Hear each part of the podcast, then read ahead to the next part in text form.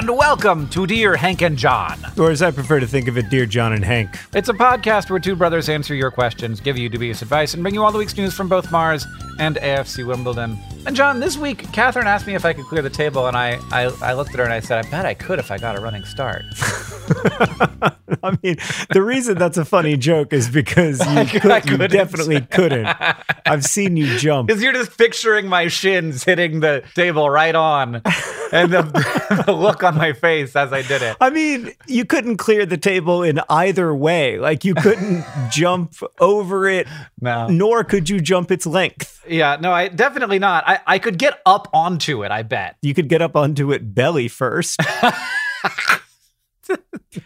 Yeah, that's what I mean. Isn't that what clearing the table means? Where you jump and you slide on your belly over it and then you land on your hands on the other side? Before we get to questions from you, our beloved listeners, we do need to acknowledge uh, something that is always true when we record this podcast, but is perhaps more relevant than Yes. the average week, which is that we record this a week before it comes out. So as we're recording this, it's Monday, November 2nd. You are living in Monday, November 9th or later, Yep. a, uh, a world that is potentially quite different from the world in which we are living. And not only because AFC Wimbledon play their first game back at Plough Lane tomorrow. Oh my God, I- really? Yeah, Wow, it's a big day for you, John. I know. I am very excited to to watch it on my phone. I wish that I, I was going to be there in real life with my Oh. my dad, also your dad, and uh, other friends and family, and and my and our kids and everything, and it was going to be amazing. But Not. no, Yeah. So, uh, so usually we are unstuck in time when we like it that way, where where we can, you know, sort of separate ourselves from like the goings on of that particular moment. Uh, but in this situation, uh, your world is different than our world. Um, hopefully, like right now, we are dealing with uncertainty. Hopefully, you are not dealing with more uncertainty than we are dealing with right now, uh, and hopefully, it's less.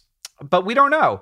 So we are going to record this podcast unstuck in time, except for that little note. Right, beginning with this question from McKenna, which is a real evergreen question. Thank you for sending in one, McKenna, that we could answer at any moment in human history. Mm-hmm. This is the question Dear John and Hank, help! Five exclamation points. How do I get better at communicating my feelings? Two question marks. I'm a teenager! exclamation point. It's hard! Exclamation point. Advice on this subject, dubious or otherwise, very much appreciated! Exclamation point. McKenna, what I love about your question is that it captures something Is how how effectively it if it, it communicates your feelings. Exactly. It captures something fundamental about teenage life, which is that essentially everything ends with an exclamation point or a question mark. Yeah. It is a time of life that, at least for me, was defined primarily by exclamation points and question marks. yeah, that's what they should call it. Um, or, Orin um, understands that there are three stages of life kid, teenager, and adult. Yes, same thing as my kids were like that. Yeah. He will often say, I'm not a teenager yet. I'm like, yeah, Right. no, you got a ways to go, bud. There's, there's more kid than just this kid. Yeah, but there is something to it, right? Like there is something about adolescence that's different. Yeah. Yes, yes, very. I, I think, McKenna, there's a possibility that you were never good at talking about your feelings. it's just that You just didn't have as many before.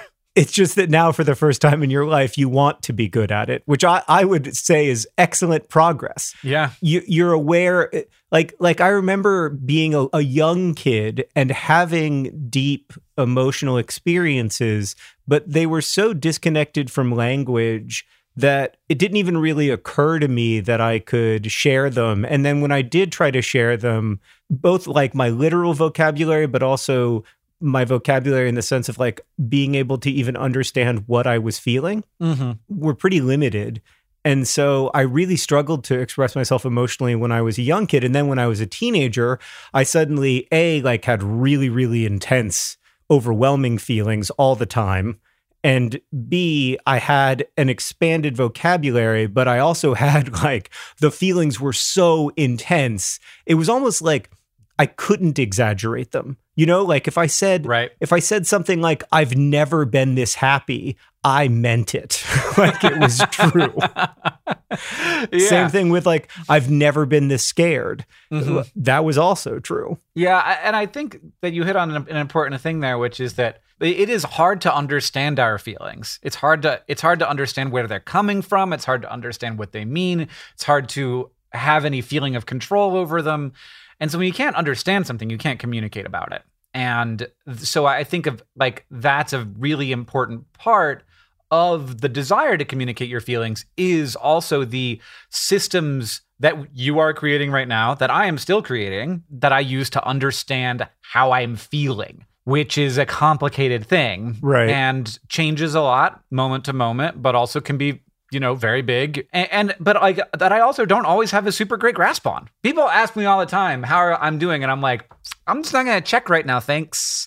I'd rather not look. Right. And yeah, I don't want to consider it too closely. Yeah. But I also think that there's something magical and wonderful about having a name for something that you didn't know how to name or finding language for an experience that you didn't know you could ever have language for because it helps you to hold it and grasp it and it helps you to to share it.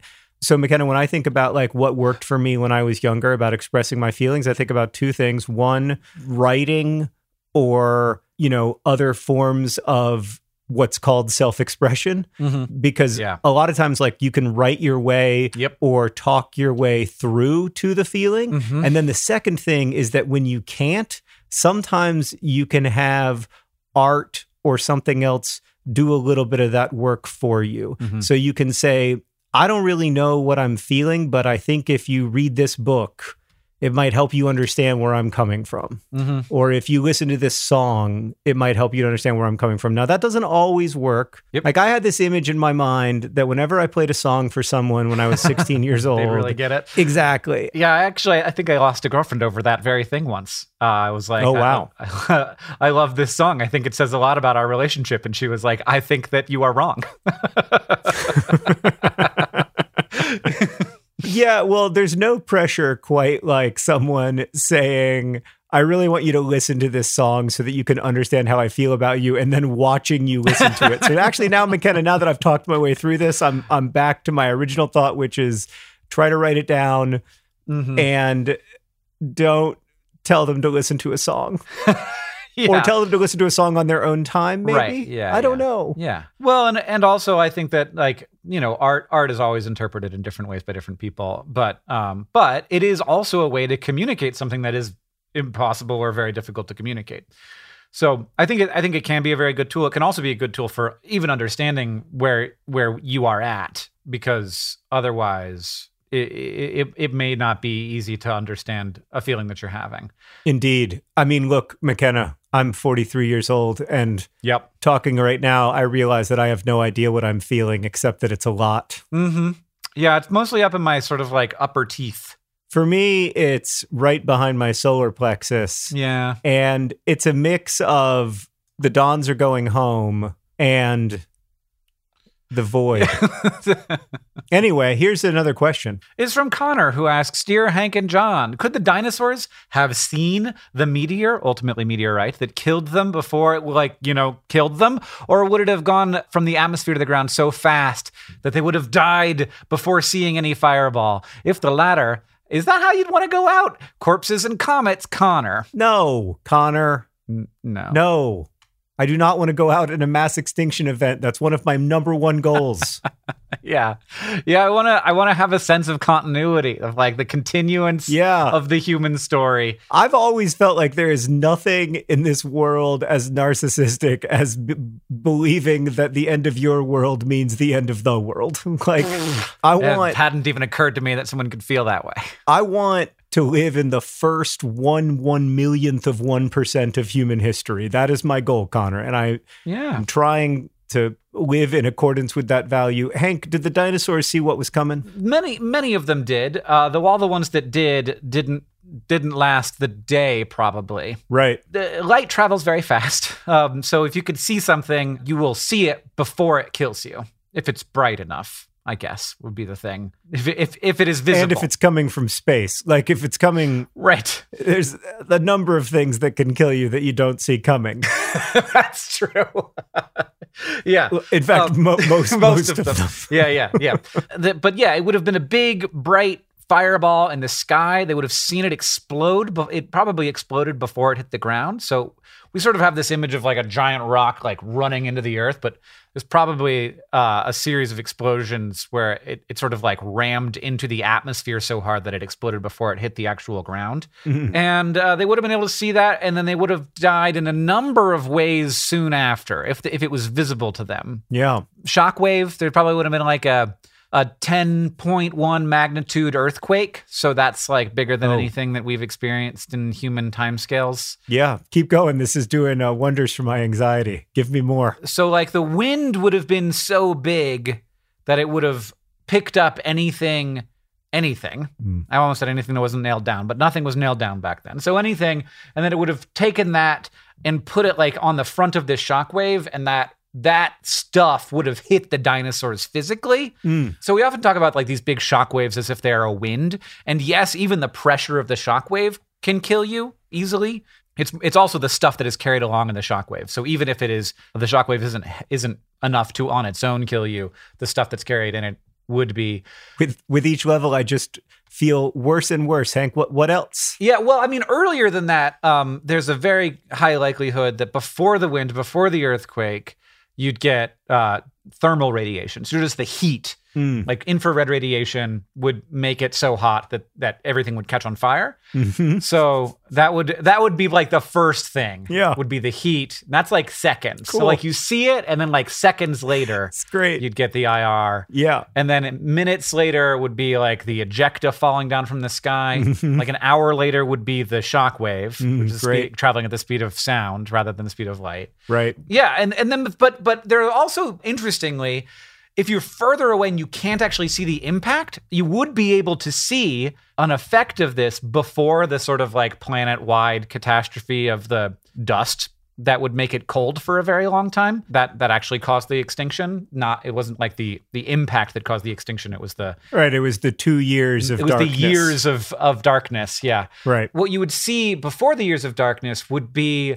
meteors and meteorites Oh. but not the one because what happened was a huge amount of like stuff got thrown up into the sky and much of that stuff never fell back down that's how big the impact was it like went off into space but much of it did fall back down and so you would see that as meteors and meteorites potentially very very far away Wow. and so that would be weird if you were a dinosaur. You'd be like, wow, that's quite a meteor shower. Like to the extent that it's like way more than a meteor shower and much bigger rocks than in a t- typical meteor shower. So it'd be brighter bolides, as they call them. Mostly, this all makes me think that like humans in the Middle Ages who were very scared of comets were onto something.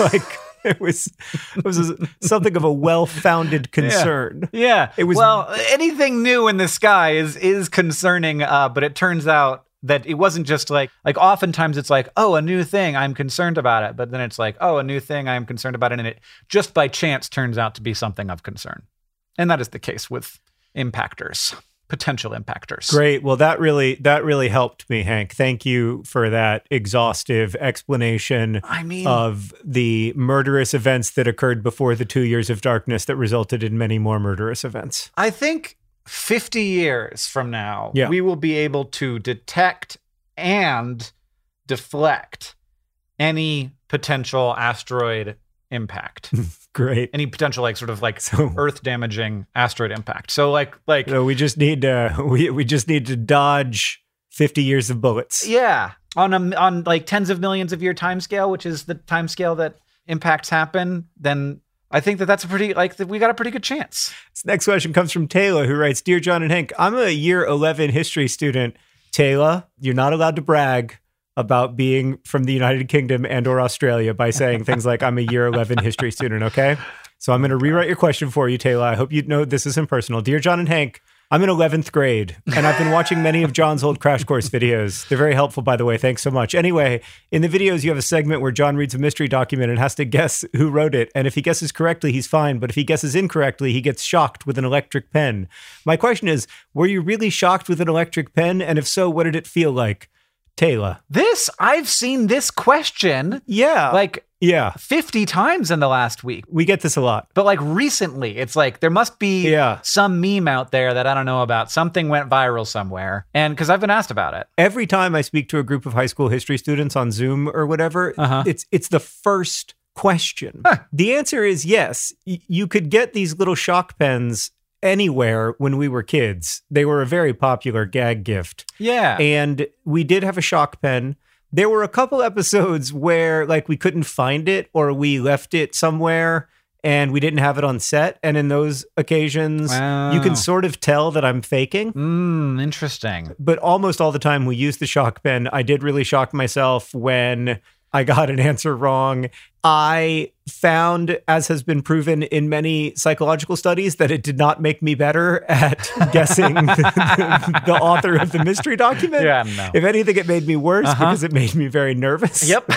But we did, uh, yeah, we did have a shock pen. It did not hurt much. I have to say, it's it's very. It was like an exaggerated version of. And you've never had this experience, Taylor, because I think you live in Australia. But it was an exaggerated version of when it's cold outside and you build up static electricity, and then you touch another, I don't know, a wall or something, and you have that like electric shock. It was sort of like the biggest one of those you've ever felt, but it was smaller than any proper Right. experience of being shocked. Yeah, I did. I, I remember we on tour had a shocking device. Was it that pen or was it a different thing? I think it was a different thing. Yeah, I can't remember. and we though. did. We had like a game where we like if we lost the thing, then we Yeah. the other person would get shocked, and it was fun. But yeah, we we've It was okay. We've had so many dumb bits on tour now that I think about it. we also uh, uh, on Project for Awesome like last year, I got a dog shock collar or two years ago. yeah. and actually got myself shocked for which is the this was the worst thing. It was like trivia ab- about the companies that i run and the people who work for them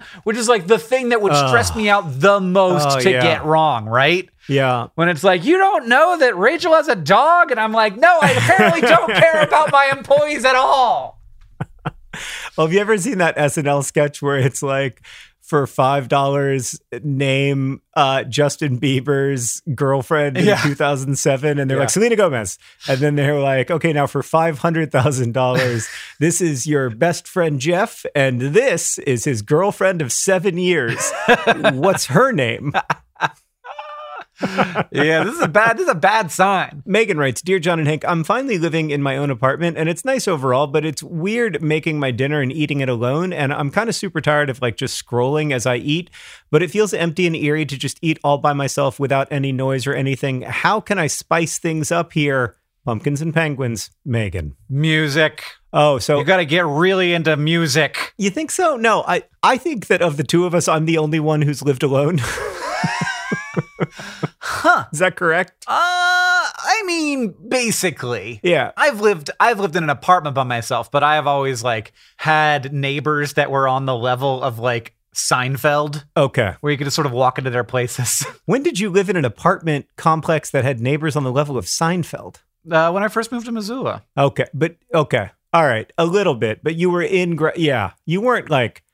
I have lived by myself, Yeah. for a long time, Yeah. for years and years, Mhm. and in my experience, there are great things about living with yourself, and there are challenging things, and the single most challenging thing for me about living by myself was eating dinner.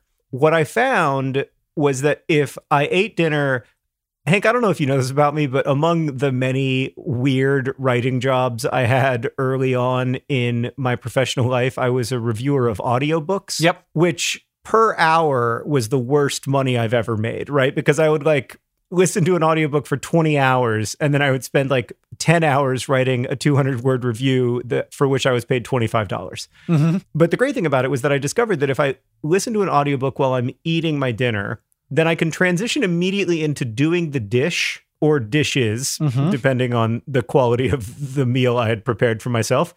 And I could not stop listening to the audiobook. So it started to feel like it was one thing, like the making of the meal, the eating of the meal, and the cleaning of up after the meal were one thing. And that allowed me to do all three of those things in like a focused and determined way. So that's what I recommend. sort of like lumping the tasks. More more like the three things start to feel like they are all part of the same Right. It's thing, which is not really a task even. right. It's like living. it's like ritualized a little. Right. I was able to ritualize it, which helped me. Right. And then the other thing is that when I was living alone, I tried to take advantage of the things that were good about living alone, like the advantages to it, like being able to read whenever I wanted to and being able to like watch whatever TV I wanted to whenever I wanted to. Mm-hmm. Well, here's a, Johnny. Here's a, uh, the opposite question from Cassie, who asks, "Dear Hank and John, I've been living by myself for the last seven years, and I'm about to move into a place." Megan, we should just put you in contact with Cassie because Cassie knows how to do this better than than either of us. Seven seven years. Yeah, she's an expert. I'll, I will now be sharing a bathroom and a kitchen with two other people who I barely know. How does anyone go about consolidating things with new roommates? I have all of my own silverware, cookware, plates, cleaning supplies, etc. Also, I have my own routines. I've only ever had two roommates previously, and they were both people that I had known for a pretty long time before we moved in together. I'm not sure how to do this whole thing. Thanks, Cassie. Woof. First of all, cleaning supplies, just lump them together. You're going to get through them. Yeah. You're going to use it all. Yeah. Don't don't don't throw any of that away. Silverware is a little Yeah. it's a little bit of an in-between space for me. Yeah, well, it depends on like, is it a full set? Yeah. And like, Well- I didn't have one of those until I was married, so it was just sort of like cobbled together silverware. And in that case, I feel completely comfortable, you know, Yeah. just having the the amount that fit in the drawer. I never really, from the age of about 21 until the age of about 29, I did not really know where any fork I owned had come from. Right. You know, like Yeah. I didn't know the origin story of any of my forks. Well, I definitely went to the Goodwill and I bought four of each thing. That's how I forked up. and maybe that maybe that's the origin story and I've just forgotten it. Yeah. But like I would look in I remember looking in the silverware drawer and just being like, this is amazing. I mean Where did you guys come from? So many different Look kinds of you guys. forks in here. Where did y'all all come from? how did this happen? Did I steal you from the Golden Corral? Because I wouldn't put it past me. This is part of living life. My personal feeling about this when I've had roommates in the past is that my plates were pretty much mine, mostly because I don't think my roommates trusted me to have totally clean plates. so it, it was sort of uh, it sort of discouraged them from using my plates in the first place. But that's that that's how it's always worked for me. Like my plates were mine, and then the silverware was pretty much shared, but only because it came from very nebulous sources. Right. I mean, the things that you're going to have to worry about more than this furniture, if you're moving any furniture, um, is a big deal because it takes up a huge amount of space and like you only need one couch probably. Right. Right. And, and appliances as well, because like counter space is important, and you don't want to fill up every inch of counter space with like this person's blender and this person's soda stream and this person's Cuisinart, and it's got like too many things. So you have to like yeah, you don't want four toasters in one apartment. yeah, and and you also want to compromise on like what appliances are necessary for your health and happiness, and that you may be, and and also like refrigerator space is extremely important and must be maintained at all costs. That is actually the bigger issue in my experience is like also when there's a diversity of opinions about whether or not to, for instance, refrigerate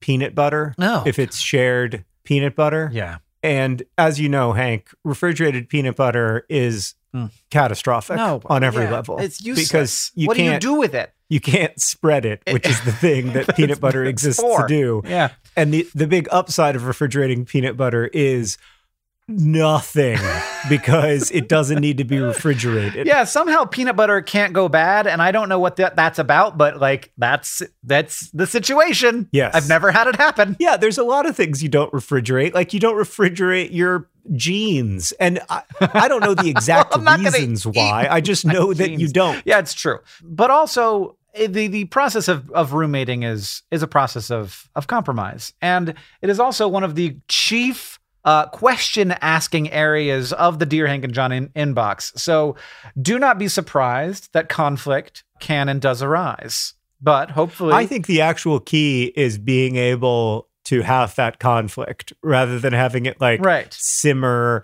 and turn toxic and, And, like, passive yes. aggressive and everything else. and you're being and you're able- sending emails to strangers about it and not like dealing with it. Yeah. Like, hey, please read my question on the podcast. My question is why does my roommate Juniper continue to refrigerate the peanut butter? I hate her.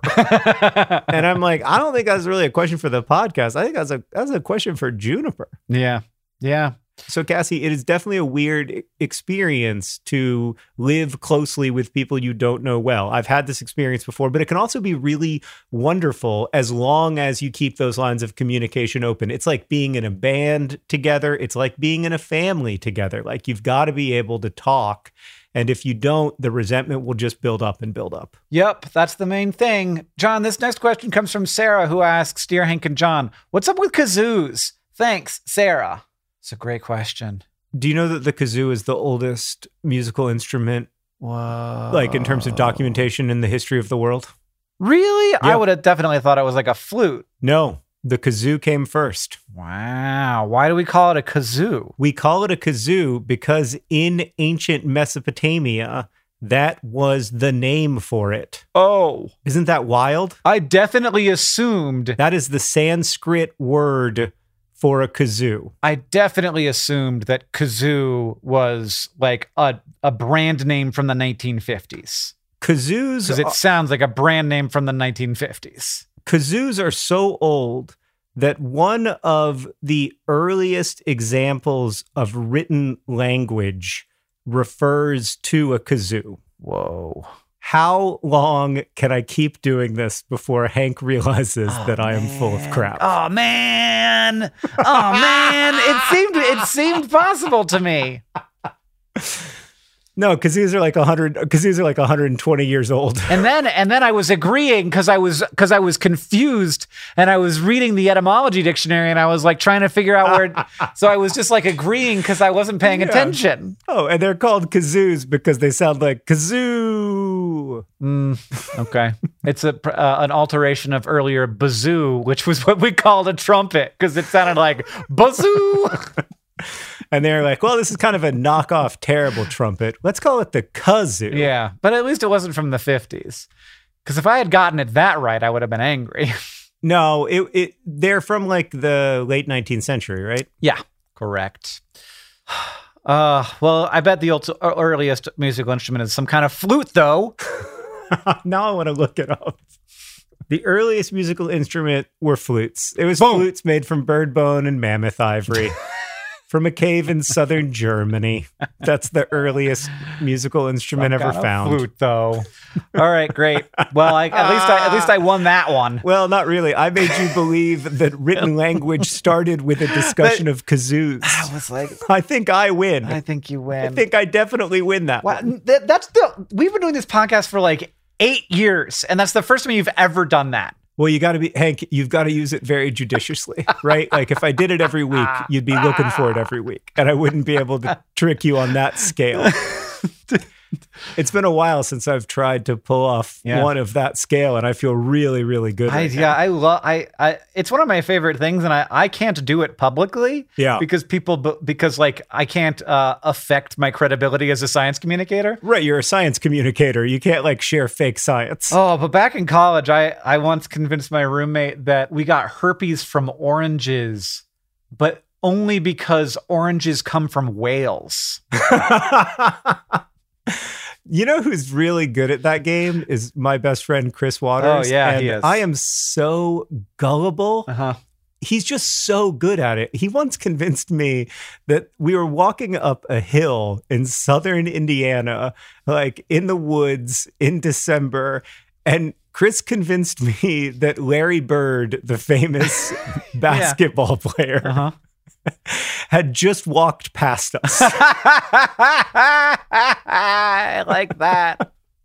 so we, we passed like a group of three people, Uh-huh. and like w- like two minutes later, Chris is like, "That that was Larry Bird," and I'm like, "What? No, it was like a it was like a 35 year old person and- and and their two children," and he's like, "No, man, that was Larry," and I was like, "They were it, they weren't even tall." They weren't tall. They weren't old.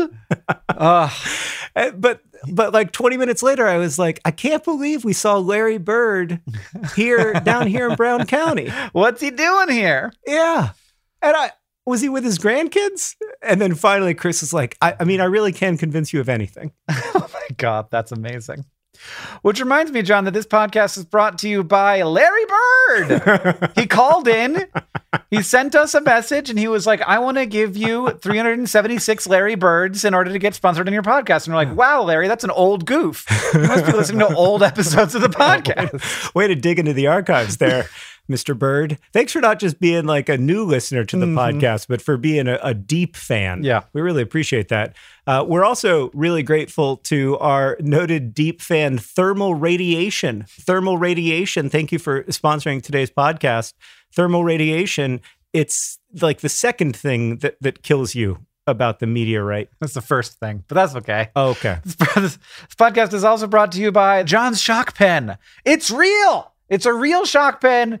John was actually experiencing real pain while shooting Crash Course World History. And today's podcast is also brought to you by the happiest I had ever been when I was in high school. It was the happiest I had ever been. But then, like six hours later, was the most scared and afraid I've ever been. And that's Sounds about right. being a, being a teenager. And that that's on love.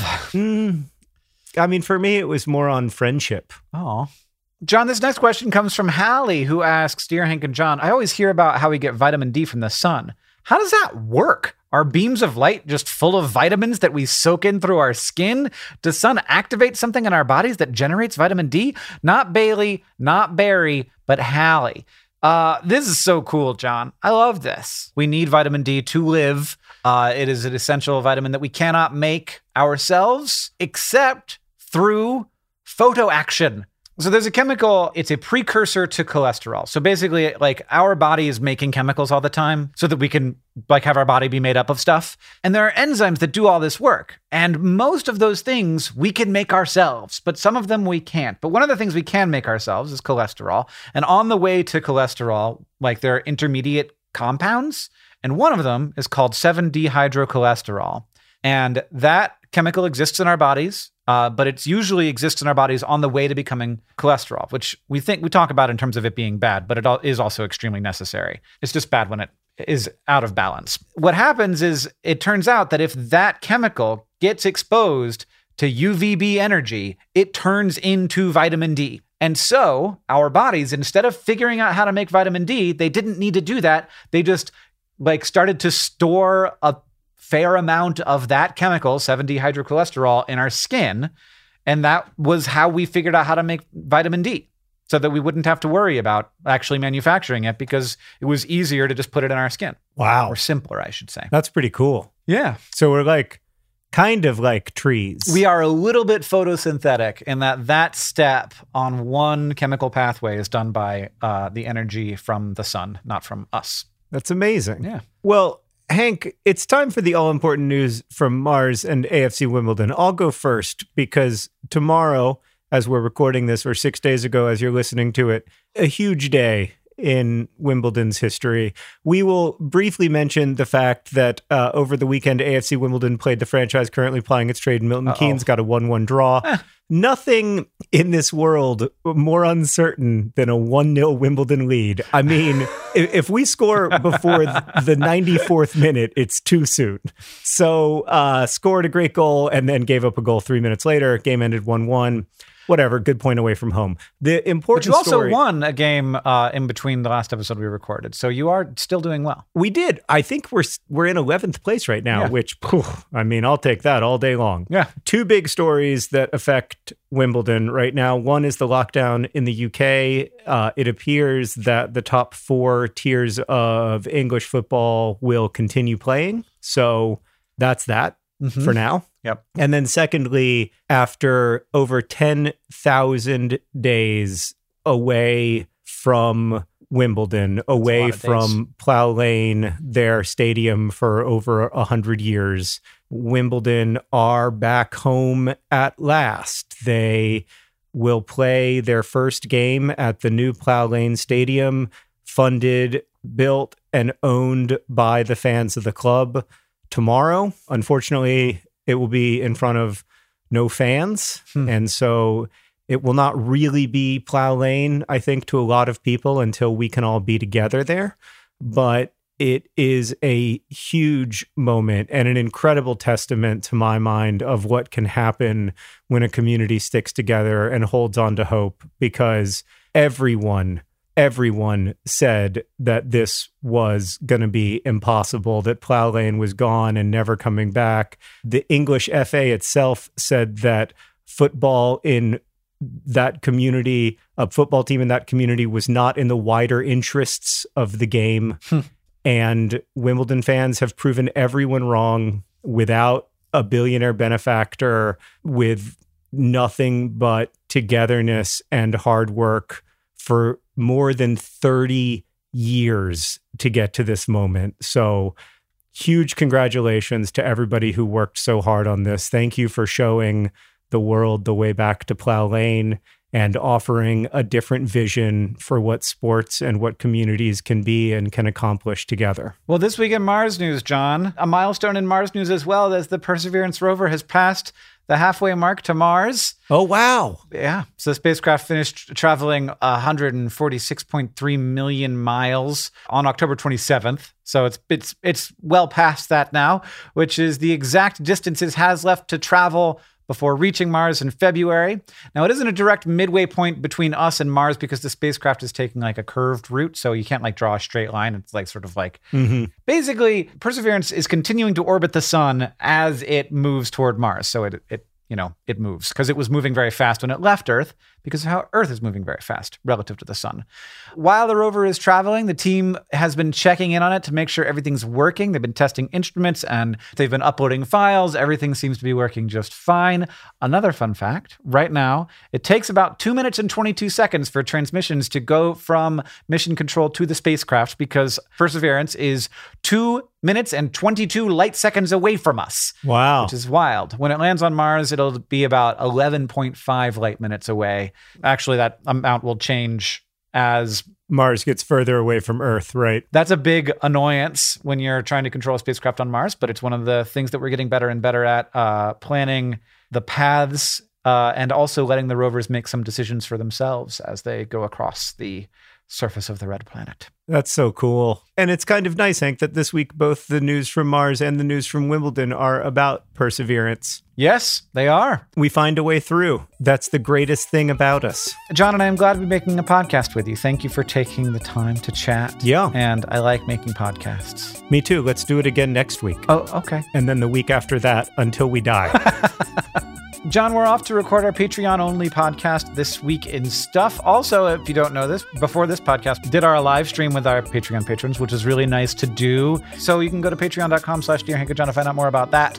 This podcast is edited by Joseph Tuna-Medina. It's produced by Rosianna Halse Rojas and Sheridan Gibson. Our communications coordinator is Julia Bloom. The editorial assistant is Deboki Chakravarti. The music you're hearing now and at the beginning of the podcast is by the great Gunnarolla. And as they say in our hometown, don't, don't forget, forget, to be, be awesome. awesome.